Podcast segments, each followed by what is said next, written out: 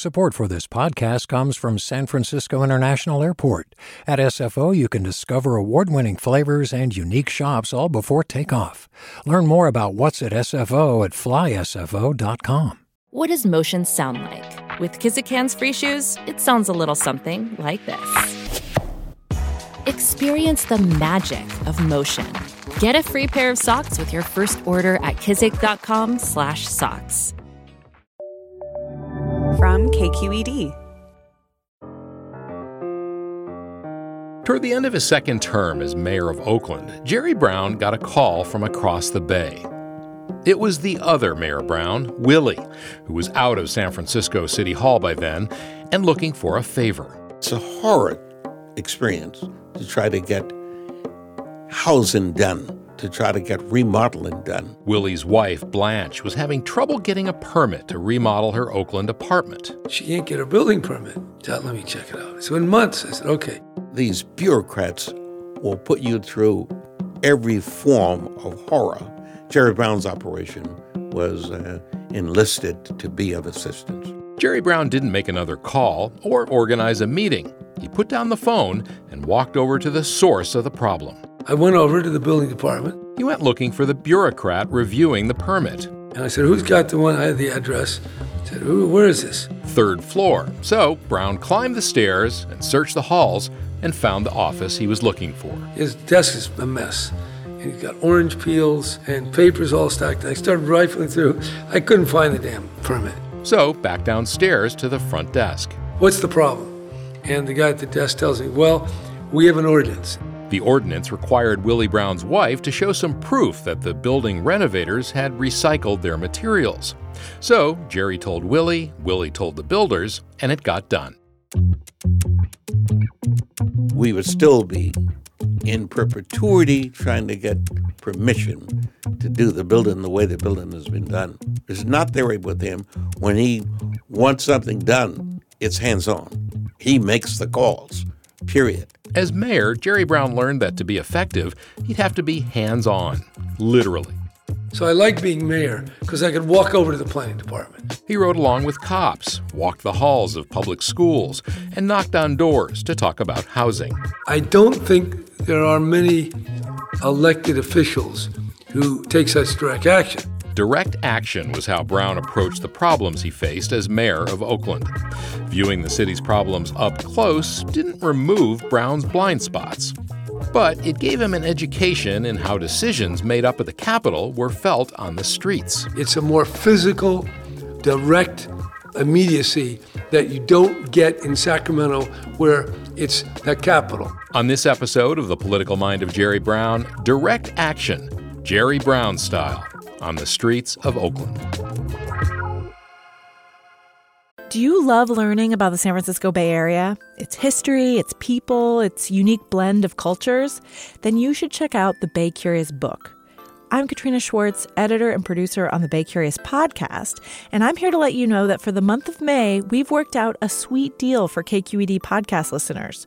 Right now, you can get the Bay Curious ebook for $1.99. That's right, $1.99. Just search for Bay Curious wherever you get your ebooks or find a link in our show notes. This offer does expire at the end of the month, though, so you'll want to act on it fast. Happy reading!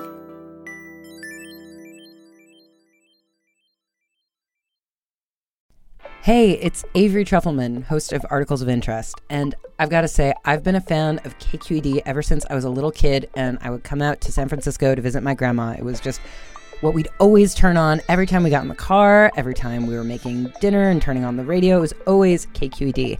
And then over the years, I've become a massive fan of KQED podcasts because this is local reporting at its best. These are answers to questions you've always wanted to know, interviews with exciting, unusual voices, necessary journalism, all told with love and care and artistry. And did you know that a majority of KQED's funding actually comes from members? It's just people like you and me supporting the programs they love while also getting access to cool events, behind the scenes footage, and so much more. If you want to sign up and be a part of this amazing community, visit donate.kqed.org slash podcasts to become a member today. That's podcasts with an S. Thank you for listening and thank you for your support.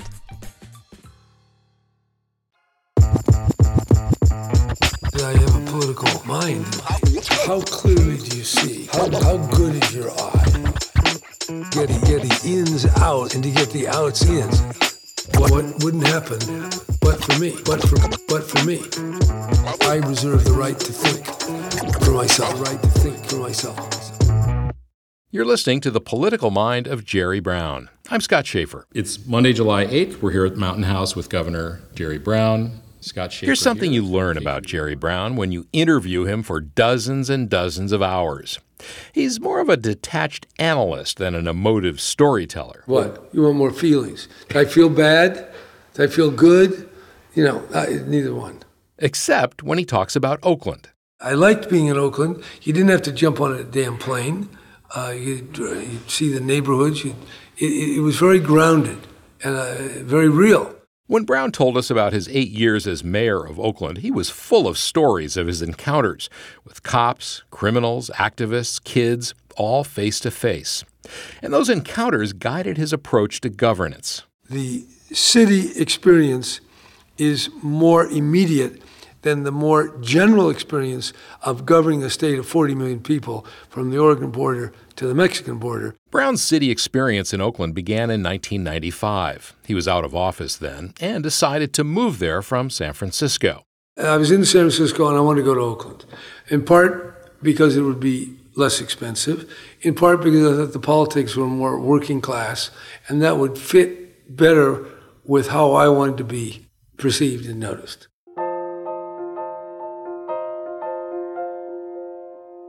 As we heard in the last episode, Brown spent his days on the air, railing against the political establishment in his We the People radio show. It's We the People with Jerry Brown. Welcome to another edition of We the People. The way Brown puts it, rallying citizens to take back America can be a difficult sell when you're sitting in a fancy neighborhood in San Francisco. This is a radio program dedicated to exposing the follies of the political class that privileged and arrogant group that runs our country like a private club.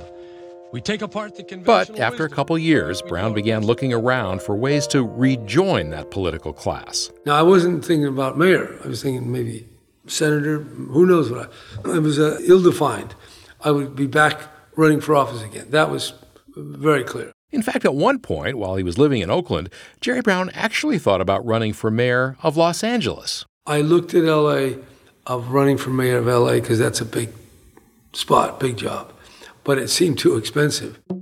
But then the mayor's seat in Oakland came into play. It was 1998, and Oakland Mayor Elihu Harris was leaving City Hall to run for the state assembly. Brown wouldn't have to run against an incumbent. While it's true that the mayor of Oakland isn't as prestigious a job as, say, governor, Oakland is one of California's largest cities, and like California, it's diverse. You have African Americans, you have Latinos, you have Asians, you have whites. Brown knew as mayor if he could tackle a few big issues schools, crime, housing he could jump back into state politics. And Brown remembered that Oakland voters supported him overwhelmingly when he ran for governor the first time. I wasn't going to go run in Fresno or someplace. So I, I had this idea that, yeah, being mayor of Oakland would be good. There were 10 other candidates running for mayor in June of 1998, but from the beginning, it seemed all attention was on Jerry Brown. National attention is focused on the race for mayor. A lot of that attention is being generated by the celebrity candidate, former Governor Jerry Brown. Brown had an ace in the hole his name. And you're nobody until your name recognition reaches a certain critical point. I felt confident that an unknown African American candidates didn't have much of a chance because you can't beat somebody with nobody. Voters knew Brown's name from his eight years as governor, but as mayor of Oakland, the Gov made his mark by taking a much more hands on approach. Former Governor Jerry Brown is already ahead in that race. And it started on election night in June of 1998. Brown appears poised to take over an office that has been held by African Americans for almost 20 years. From the moment the polls closed, Brown pulled far ahead of his 10 opponents, including Councilman Ignacio de la Fuente. We're just waiting, all the results coming in, you know, we're waiting to for the uh, slaughter to be over with. That night, De La Fuente sat at his campaign headquarters, getting ready to make his concession call. so I'm looking outside and I see this figure across the street, and I said, "No way, It was Jerry Brown. that's Jerry Brown." Totally by himself, you know, and he's he's uh, waiting for the light. When Brown crossed the street, De La Fuente was at the front door, ready to greet him. and he just basically said, um, "Hi, hi, Ignacio. Uh, well, it looks like looks like I'm gonna win, you know. So, but I really don't know that much about Oakland, so I really want to work with you." Brown might have been new to Oakland politics, but as a seasoned politician, he knew he had to make strong allies on the city council, especially if he wanted to pull off his first act, completely changing the role of Oakland's mayor before he entered office. Now, Brown is already circulating petitions for a plan to strengthen the mayor's powers in City Hall. Historically, Oakland's mayor was just another vote on the city council. But Brown wanted to get more control of the city's departments, like fire, police, and planning. More importantly, I did not want to go to city council every day. That was absolutely the most important. why was that so important? I don't want to sit there five or six hours. That's not what I've done. Um, I don't like to do that. It's not my thing. Just sitting there looking, listening. No, I didn't want to do that. The way Brown saw it, he would need to be out in the city, learning about the needs of Oakland on the fly, not sitting through hours and hours of public comment. To avoid that fate and shape his own, Brown wrote Measure X. It created a so called strong mayor system, and he put it on the November 1998 ballot. Despite similar unsuccessful efforts in the past to do that, the polls are showing support this time. Now, whoever wins Measure X passed overwhelmingly and would take effect in January as Brown was sworn in. He would be mayor on his terms. But not everyone was thrilled by Brown's new powers. Critics said that when Brown removed himself from the council and their weekly meetings, he shielded his policies from a public critique. I mean, that to me was a really important sign. Former Councilwoman Nancy Nadel endorsed Brown for mayor, but quickly soured on his governing style. If you really want to be involved in the policymaking in a transparent way, you come to council and you show what you're thinking about and, and how you want to influence policy. But he wasn't there. Now that he had the power, Brown set out to implement his agenda. As mayor, Brown had three top priorities reduce crime, improve Oakland's schools, and his signature issue. Brown's goal is to lure 10,000 new residents to downtown to attract new businesses. I said 10,000 because I said 1,000 seems trivial, 100,000 is not believable. So, I, but 10,000 seemed enough. That's what I, I just came up with that idea, and that's what we did. Brown had a vision for Oakland of a vibrant, bustling city. As I experienced growing up in San Francisco in, in the 40s and the 50s, it all looked very different. So I wanted to restore some of that activity, and also because I've been in Paris and London and New York City, if Oakland could only be Paris. Some residents pushed back against Brown's vision of tall apartments downtown. The idea of six stories was a horror. But Brown pushed ahead with his goal of dense housing, and not just any housing, market rate housing. I didn't want to subsidize people to come in who had no surplus money, because then that, they would just live in their little apartments. They wouldn't have any money to spend, and so there wouldn't be much visible economic activity. If people with money moved downtown, Brown believed stores, restaurants, and movie theaters would follow. If you have only affordable housing and people barely can make it living on Section 8 housing and checks from government or something, well, then you're not going to get any stores. It's not going to happen. So that's the reason why market rate housing was so important. Unlike when he was governor, Brown could see the development plan in action. He'd cut ribbons, go to groundbreakings, and walk by sites as they transformed from empty lots to high rises. I like being mayor in some respects more than governor because was, I was building the, my idea of bringing 10,000 people downtown. I didn't have a commission. I didn't have all these commissions. I just, hey, that's an idea. Let's do it. Walk around downtown today, you can see that Brown did it. Housing, restaurants, people out in the streets. To make that happen, Brown knew he'd have to be hands on. Well, he always liked to say that being governor was like flying at 35,000 feet, but as mayor, you're on the street level. Gil Duran was a top aide to Brown in the mayor's office. And you see the the block where somebody got killed. You see all the candles in the shrine that's built there. You see the potholes in the street, and people do walk up to you in restaurants. Jerry refused a, a security detail, so we were completely. There was nobody around. You know, we, we you could walk up to the mayor and scream at him. Some people did. As mayor, Brown often found success in one on one conversations with residents. For example, the time a Whole Foods store was being delayed by one homeowner. They had to put in some cabling to anchor their parking lot, and they, the guy was saying no. The cable would go onto the homeowner's property. And I actually called the guy whose house it was and took him out for a cup of coffee and said, Come on, will you give Whole Foods the right to go dig under your land? And I talked him into it. At the same time, in those one on ones, Brown also heard from residents who were frustrated by his focus on market rate housing. Critics say there's still not enough affordable housing, and money should be spent on the neighborhoods and He remembers one African American woman he met getting off a plane. She said to me, Mayor, why are you driving the blacks out of Oakland? I said, I'm not doing that. She said, Well, you're, ra- you're raising all the rents. And she, I think, felt I was raising the rents. But the rents were rising because Oakland was becoming more attractive as a place, and there was all this surplus money flowing out of the growing prosperity. But that was felt as a change.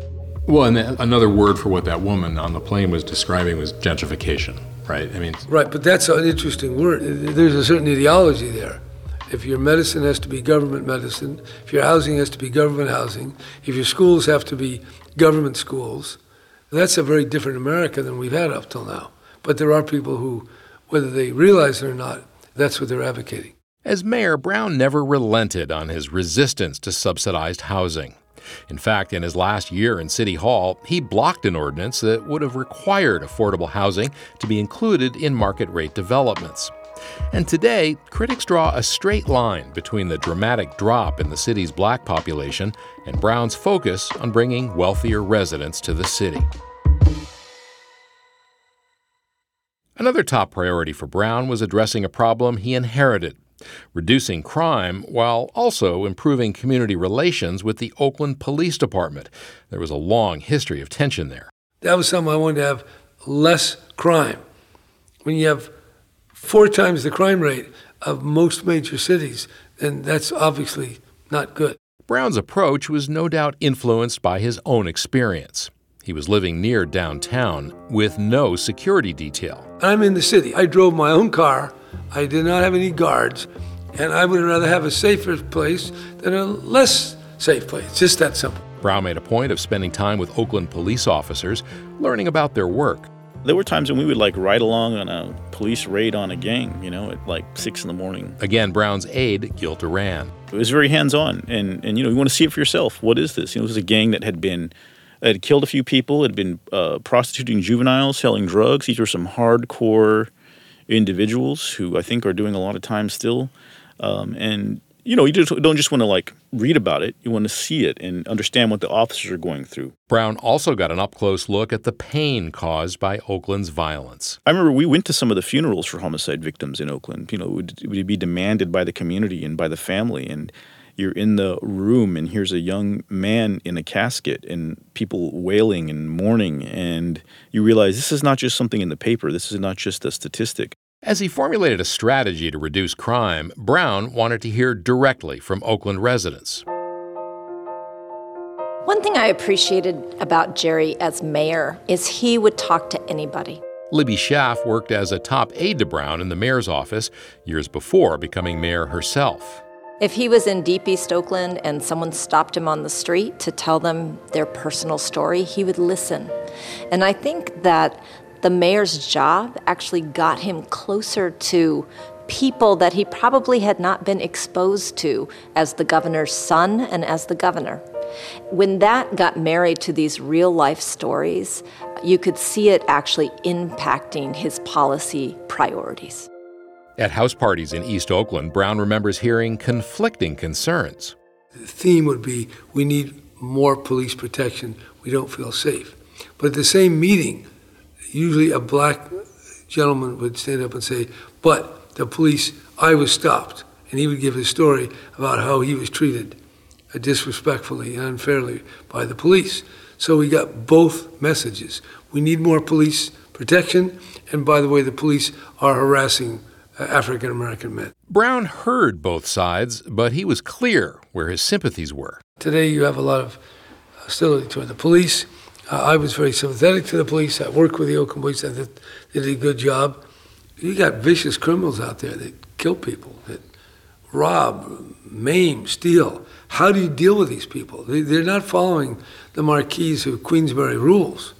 You know, they're not Eagle Scouts. Brown sought to emulate the policing of New York City with a focus on aggressive policing and detailed tracking of crime stats. And despite a surge in his final year in office, crime declined during Brown's tenure in Oakland. But current Mayor Libby Schaaf says getting hands on, spending time with cops, riding along on their beats, might have clouded Brown's ability to see the downside of aggressive policing. When you see how hard the work is of law enforcement officers, how they put their lives on the line, how dangerous it is, you can become insensitive to just how destructive uh, that bad culture and those few bad apples that can infect a whole lot more apples can be. Four members of the police department have been indicted on more than 60 counts of police brutality, kidnapping, false arrest, and planting evidence during nighttime patrols in West Oakland. In 2000, the OPD experienced one of the worst scandals in the department's history. The recent incident of four rogue cops known as the Riders, who allegedly assaulted citizens and planted evidence, further inflamed a volatile situation. The arrest of the cops, known as the Riders, made national news. He did have a blind spot to the cultural issues in our police department and frankly in all police departments. But in terms of the Riders case, you were saying that there's, you know, criminals are violent, they're nasty. Yeah. Like how does that relate to what those four Well, because they're eh, because it's a war. I mean, the, the, the cops are under under they're, they're being shot at. They stop a guy, they might have to blow their head away. There were four four cops who were killed in Oakland one time. Well, this is pretty serious stuff.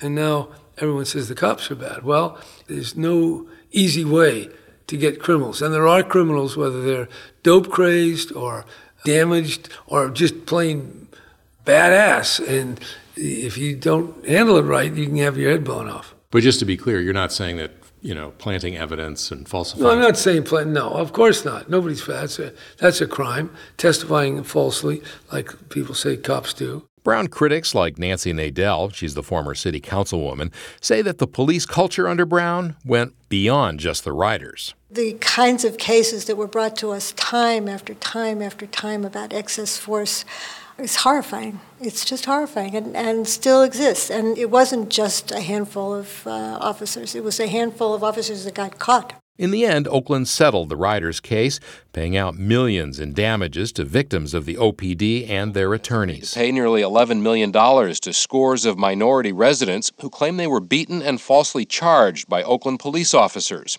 Settlement of the so called riders' case will include police reforms and an early warning system to detect rogue cops. A federal judge was also appointed to oversee the department to make sure it implemented a series of reforms. Brown's third priority was to improve Oakland's low performing public schools. His plan was shaped by an early visit he took to Oakland High School. When I walked through an Oakland school one day, there were all these guys walking around, and I said, What are they? I said, They're hall walkers. They're just walking around. Then Brown went upstairs and looked into an advanced chemistry class. These were mostly Asian people, and this is the, I don't know what, it was a chemistry class. So. Brown couldn't help but notice the upstairs downstairs difference. So I see the hall walker downstairs, I see the elites getting their chemistry, and they're on their way to college. I thought, well, I'd like to combine this. But bridging that gap wouldn't be so easy. Again, current mayor Libby Schaaf. He came into office thinking that he could really change the whole Oakland public school system. As he did with the strong mayor ballot measure, Brown believed the only way to get his hands around the schools was to get more hands on. So, in 2000, he asked the voters to give him power to appoint school board members. That was a power that no other mayor in California had at the time. He got the power on the ballot to appoint three school board members. But Schaaf says those three additional members didn't give him a majority. I remember going with him, staffing him at the last school board meeting with those three appointed members. And he said that it's important to recognize when an experiment was a failure. And so I think he acknowledged that just putting three members onto the board really did not change the board that much. If Brown couldn't change education policy through the board members he appointed, he would get even more hands on. He would create his own schools. To Brown, it seemed simple enough. So I decided to create some charter schools to deal with the challenges of urban education with a lot of English learners, people who don't speak English at home, people who are very low income, and who are not doing that well in the public school. I want to see how I could do. One of the two charter schools Brown created was the Oakland Military Institute. After a bitter fight with the local school board, Jerry Brown got what he wanted the Oakland Military Institute, a brand new charter school administered by the National Guard. What was it about the idea of a military academy? Just the structure, the honor, the, the uh, hierarchy, the competitive quality, the pride, the uniforms, the marching, the ritual, that's all. What it seemed to me was he thought this was just easy. Like almost asking a rhetorical question, well, how hard can it be? You know, to educate kids? How hard can it be to organize a school? Greg Hodge was a former president of the Oakland School Board. And I remember a conversation I had with Jerry in City Hall. It was, I think it was a year or two into the um, Military Institute, Oakland Military Institute. And they were talking about how hard it was, how hard it was to keep teachers, how hard it was to deal with parents, how hard it was to deal with kids who often weren't quite ready for, you know, the kind of academic experience they thought. That frustration came despite the fact that Brown's charter schools received far more funding than regular public schools in Oakland, thanks to help from the Federal Defense Department and the California National Guard. And I said, Welcome to my world. You know, you got two schools to deal with. We got, you know, at that time it was 128 buildings or something. You know, a lot more schools, a lot more complexity, a lot more systemic challenge, um, and they were working with a lot more money. Today, Brown admits there's a lot of work to be done in improving results at his military school. That's one of the reasons he's back on the school's board. And the rest of Brown's legacy in Oakland is hotly debated too. A transformed downtown and less crime have to be weighed against gentrification and ongoing scandals within the Oakland Police Department. But in Jerry Brown's political mind, there's one metric that can't be disputed. The fact is, the overwhelming majority, by a huge amount, liked what I was doing and continue to like it. Brown won twice in landslide victories, popularity matched by few mayors in the city's recent history, and the solid one third of Oakland voters who opposed his approach. Someone might say, what the third thinks is really what the right path is. Well, that might be, that'd be a good course to teach at the, the local junior college, but it's not a viable governing roadmap. After his eight years in Oakland, Brown's political education was nearly complete. He had taken the opposite path of most politicians. Who ever heard of a politician seeking lower office? Well, who ever heard of a politician like Jerry Brown? The man He'd gone from the most powerful position in California down to municipal government and governed with a hands on approach of direct action. Now, he was ready to go back to Sacramento.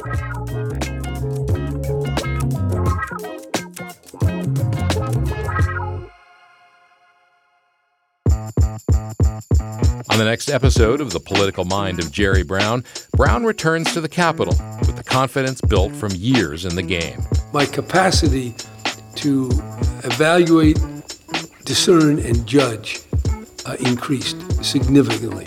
Brown felt confident in his ability to think for himself with the help of a trusted partner. Talking with Jerry can be, you know, more of a, a journey uh, to all different places where I could land a plane pretty quickly and make the decision. The Political Mind of Jerry Brown is a production of KQED Public Radio. Guy Marzorati produced the show. Queena Kim is our series editor. Katie McMurran mixed the show, and Susie Racho did the scoring. Our music was composed by Daoud Anthony. KQED's leadership team includes Holly Kernan, Ethan Lindsay, Vinnie Tong, Jonathan Blakley, and Julie Caine. Special thanks to Martin Meeker and Todd Holmes at the Oral History Center of the Bancroft Library. I'm Scott Shafer. Thanks for listening.